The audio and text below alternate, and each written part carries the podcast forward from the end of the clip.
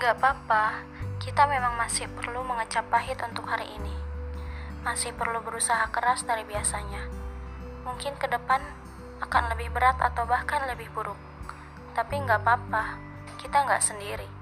Ada begitu banyak orang merasakan hal yang sama atau bahkan lebih rumit, tapi mereka memilih terus berjuang karena mereka meyakini satu hal, kesulitan punya waktunya untuk terbenam dan kelapangan akan kembali bersinar.